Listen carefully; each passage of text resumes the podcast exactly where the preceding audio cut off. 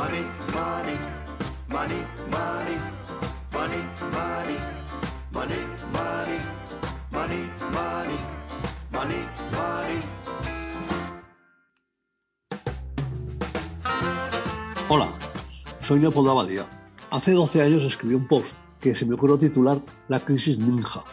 Lo de ninja venía de aquellos pues, personajes a los que se les había concedido créditos y que no tenían ingresos, no income, no job, no tenían empleo, no assets, no tenían propiedades. O sea, la clásica persona a la que ninguno de vosotros le prestaría ni 5 euros. Bueno, para aquella época se oía hablar mucho de términos tales como hipotecas prime, préstamos tóxicos, refinanciación, que yo no conseguía entender nada. Bueno, entonces a mí se me ocurrió hacer un pequeño diccionario. Mi objetivo era entenderlo yo.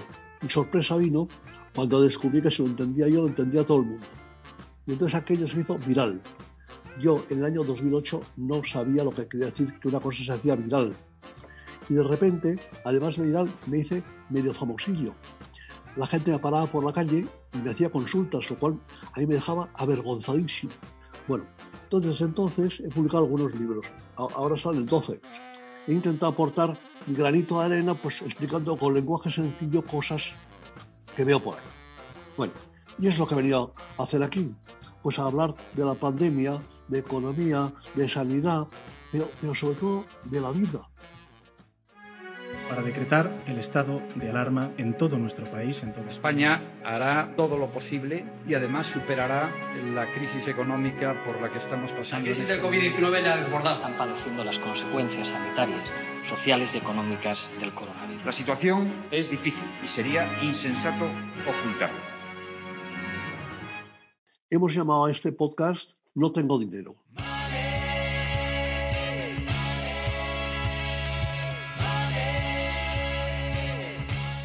No tengo dinero, un podcast de Leopoldo Avaría, producido por Imantia.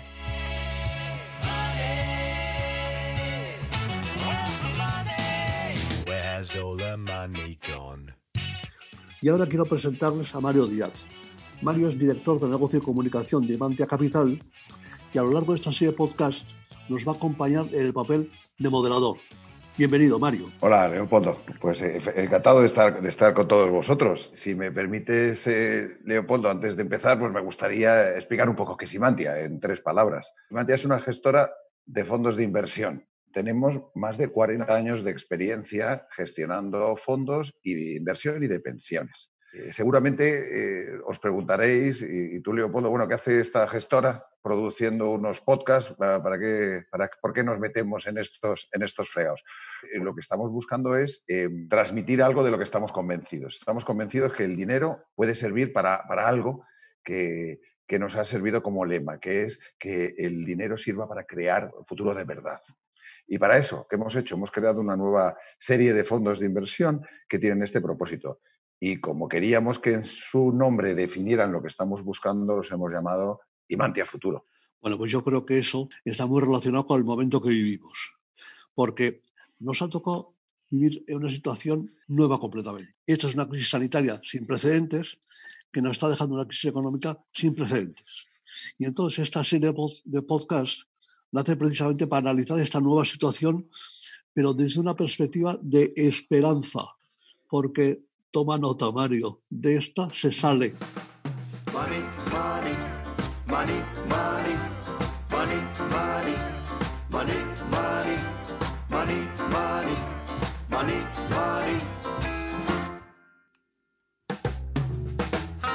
En este primer capítulo de nuestros podcasts vamos a analizar las diferencias y las similitudes que ha habido entre, entre grandes crisis. En este siglo contamos ya dos, la de 2008 y la actual del COVID. Para ello eh, hemos invitado y tenemos la suerte de contar hoy con Juan Pablo Colmenarejo, eh, conocidísimo periodista radiofónico, presentador de Buenos Días Madrid en Onda Madrid y también doctorado por la Universidad de Navarra. Eh, bienvenido, Juan Pablo. Gracias por invitarme. Gracias de verdad por estar con nosotros. Juan Pablo, entrando ya en, harina, eh, creo que en, tu tesis de doctorado que titulaste Las imágenes sonoras de la crisis del euro, 2010-2012, elaborabas un poco el tema precisamente que hoy puede venirnos muy bien para iniciar eh, esta tertulia. Eh, cuéntanos un poco en qué consistió, por favor. Pues eh, fue un análisis que, hice en la tesis, el periodo central de la crisis del euro, que a mi juicio en España lo marcan las comparecencias de Rodríguez Zapatero y Rajoy, mayo del 10, julio del 12. Aunque, la, como recuerdo en la, en la tesis, eh, hasta el 9 de agosto de 2017 la Comisión Europea no dio por terminada la crisis del euro. Nosotros, eh, con nosotros, mi propuesta a la universidad y con mi directora de tesis, eh, lo que nos propusimos fue analizar el centro de, la crisis. empezamos con esta investigación en el año 14 y ya se veía claramente los primeros síntomas de recuperación en el año 14, por lo cual pudimos determinar muy bien cuál era el corazón y el epicentro de la, de la crisis para la zona euro. En España ya se había producido un incremento del paro notable antes de 2010, pero de alguna manera eh, las medidas de ajuste que presenta Rodríguez Zapatero en 2010 y las que presenta eh, Rajoy son almas gemelas. Esos dos hitos, esas dos comparecencias, entre medias está toda la crisis del euro que pasa de financiera a crisis de deuda soberana y de crisis de deuda soberana a crisis económica y ahí a crisis social. Vaya, vaya panorama. Bueno, seguro que podemos mejorar estos, estas perspectivas. Oigo por ahí que tenemos algún invitado de fondo, algún pajarillo. Sí, están volando, es mi culpa, tengo la ventana abierta y están volando los es, es, muy agradable, que, canten los pájaros, eso es bueno. Os quería, os quería lanzar una pregunta a los dos. Ya hemos vivido alguna crisis que otra, la última y esta están separadas por poco plazo. ¿Qué, elementos comunes veis entre ellas? ¿Qué, veis que, puedan ser eh, aspectos que se han repetido? Y esto luego nos llevará al siguiente punto, ¿eh? que nos puede llevar a cómo recuperar esta y cómo salir. Pero dejadme que me centre en la primera. ¿Qué elementos comunes veis entre las dos crisis? Juan Pablo, ¿empiezas tú? No, no, por favor, Leopoldo. Si no, puedes salto el muerto a ti. Hombre, yo ya he dicho que veo una cosa común en, el, en, lo que le afecta a la sociedad, que es el paro. Eh, en España, por lo que sea, sea como sea la crisis, siempre eh, afecta al paro. El origen de esto es que se ha parado la actividad económica, que nos han metido en casa y que a los ciudadanos les han dicho que su trabajo quedaba suspendido o cerrado. Entonces, el mm. origen está en el, en, el, parón económico, no en una crisis financiera. Pero creo que el desenlace, o sea, la consecuencia para España, eh, es la misma. Pero gracias a Dios eh, no has dicho lo que iba a decir yo, con lo cual mm, quedó muy bien. Oye, eh, yo lo que decía es que para mí esta no es una crisis. Es, esto es, yo digo que estamos en guerra porque aquello afectó, decimos, a medio mundo. Esto afectó a todo el mundo. O sea, no hay nadie en estos momentos que digan, a mí no me afecta. Bueno, entonces, ¿qué pasa? Claro que la solución ha sido pues lo que decía Juan Pablo, todo el mundo a casa, viene en, aumento del paro, viene todo eso. Por eso, por eso yo creo que ahora que nos estamos poniendo ya en marcha, hombre, con toda la prudencia posible, pero hay que ponerse en marcha corriendo, corriendo, porque yo creo que aún estamos a tiempo de, salvarnos. ¿eh? Como de los conceptos hemos hablado de guerra y esperanza, vamos a quitar el conflictivo, fuera guerra, nos quedamos con esperanza. Eh, Leopoldo, se sale. Yo recuerdo también en, mi experiencia que he visto algunas crisis y de verdad que hay un día o dos durante el momento más complicado que dices, va, esto se, puede romper, ¿no? Y allí por el mes de marzo vimos que había posibilidades de que se pudiera estropear realmente la situación desde el punto de vista incluso de los mercados financieros. Pero has dicho que, que se sale, que salimos. la, la evidencia es que desde 2008 salimos. ¿Cuáles son las claves para ti? Hablabas de Europa, Leopoldo. ¿Dónde pondrías tú el, énfasis? Bueno, en primer lugar, que yo soy muy, europeísta. A mí Europa me encanta, me encanta. Y yo siempre he dicho que en España no ha mandado Zapatero, ni mandó Rajoy, ni manda Sánchez, ni manda el que viene. Manda Angela Merkel. Y en las, conferencias aquí me paro, miro al público y digo, gracias a Dios. Y entonces la, audiencia se divide en dos, los que aplauden y los que abuchean. Bien, por tanto, yo estoy muy esperanzado con, con, con Europa, muy esperanzado. Por eso digo que de esta se sale, como siempre. Tengo la misma esperanza y además me confieso también tan europeísta como, como Leopoldo y creo que es imprescindible para España que la solución eh, sea aportada por la Unión Europea y cuantos más eh, presupuestos comunes haya, cuantos más impuestos comunes haya, más anclados estaremos en ese paraguas de hierro que nos protege, que es el euro.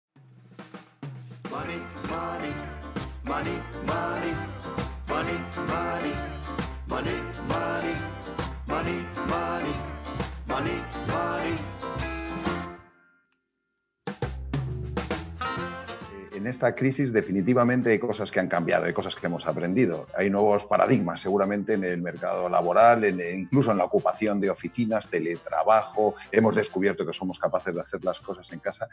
¿Qué, pensáis vosotros que, ha cambiado, que hemos aprendido realmente de estos, de estos meses de crisis con el COVID? Juan Pablo, eso sabes tú más que yo. Pues yo, por ejemplo. pues eh, eh, mira, yo creo que hemos aprendido a, trabajar de otra manera y seguramente a ahorrar muchos costes a las empresas. De todas formas, creo que el teletrabajo ha venido para quedarse. Eh, ya no va a ser necesario ir a hacer una reunión a Nueva York, porque la puedes hacer como estamos nosotros ahora. Eh, y salvo que sea la firma de un acuerdo multimillonario de esos que se hacen de vez en cuando, el resto de la negociación se puede hacer como estamos haciendo ahora. Eh, creo que hemos aprendido a trabajar de otra manera que puede mejorar la movilidad en las ciudades, incluso las relaciones laborales, eh, la productividad, que creo que eso, Leopoldo supongo que tiene mucho más que decir que yo de cómo mejorar la productividad, pero creo que puede ayudar a que rindamos más, seamos más eficaces y luego otra cosa muy importante y termino, que seamos capaces de conciliar la vida laboral y familiar. creo que eh, los que hemos estado todos metidos en casa, yo creo que hemos hecho una reflexión sobre eso, es decir, cómo hay que aprender a conciliar mucho mejor eh, y que el teletrabajo eh, sea una herramienta que ayude, no un obstáculo más a esa conciliación tan necesaria con la vida. Muy bien, pues yo creo que analizando un poco lo que estabais diciendo, parece que sí, que hay espacio para la esperanza, que tiene sentido esperanzarse en el futuro porque hay recursos, esa capacidad eh, interna también existe en España de hacer frente a las crisis. hay muchas cosas que somos expertos y en crisis somos buenos. No nos van a asustar una más porque es otra raya al tigre, como se suele decir. Podemos seguir adelante. Y, que esos cantos de sirenas se conviertan en cantos de vencejo, como tenía Juan Pablo en su ventana, y que de verdad dentro, de poco, dentro de poco consigamos pues eh, empezar el movimiento de inercia de salida en el cual seguramente ya estemos y nos lleve poco a poco a recuperar la normalidad. Os quiero dar las gracias especialmente, Juan Pablo, por tu colaboración especial. Ha sido un lujo y un placer contar contigo. Espero haber estado a la altura de la circunstancia y perdón por lo de los vencejos. Muchas gracias. A vosotros. Y un abrazo fuerte a Leopoldo. Un abrazo para ti, Juan Pablo. Muchas gracias. Desde la más pura ignorancia, con Blanca Basanta.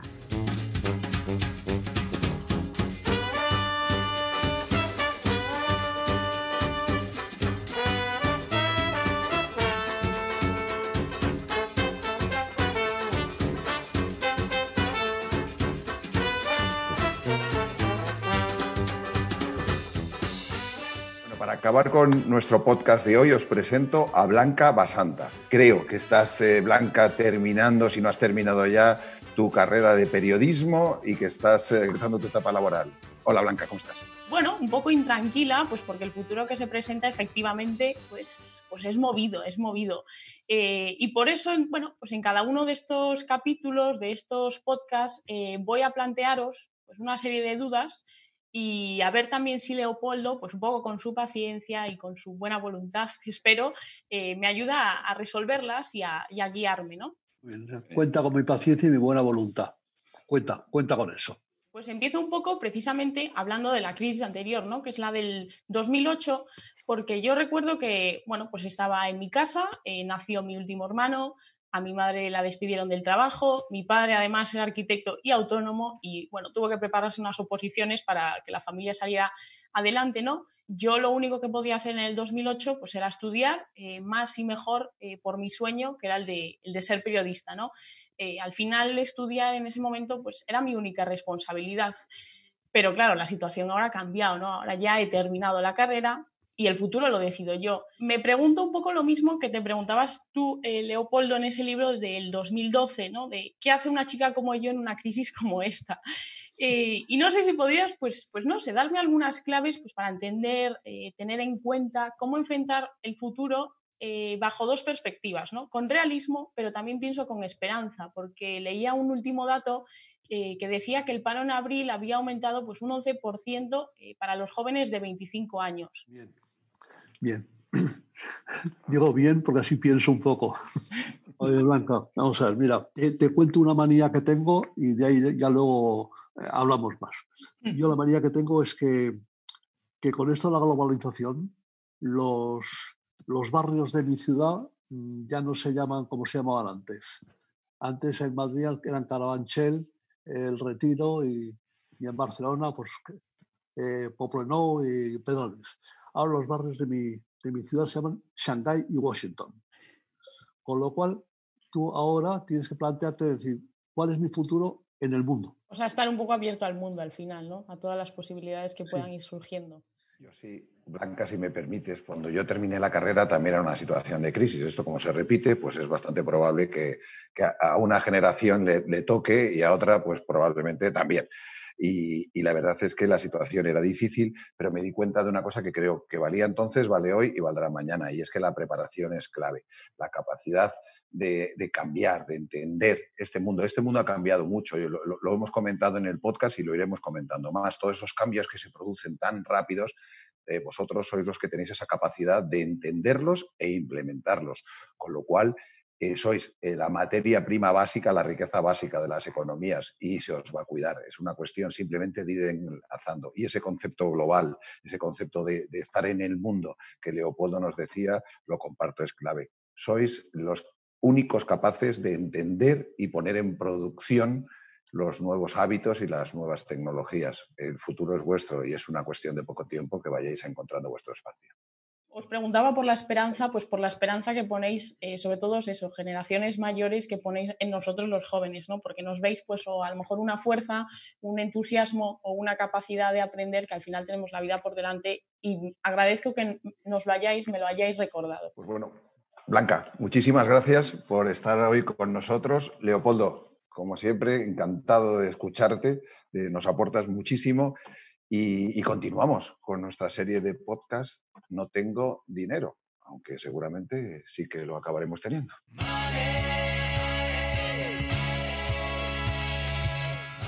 Un podcast producido por Imantia. Si quieres escuchar más podcasts de Imantia, descubre nuestro contenido en imantia.com.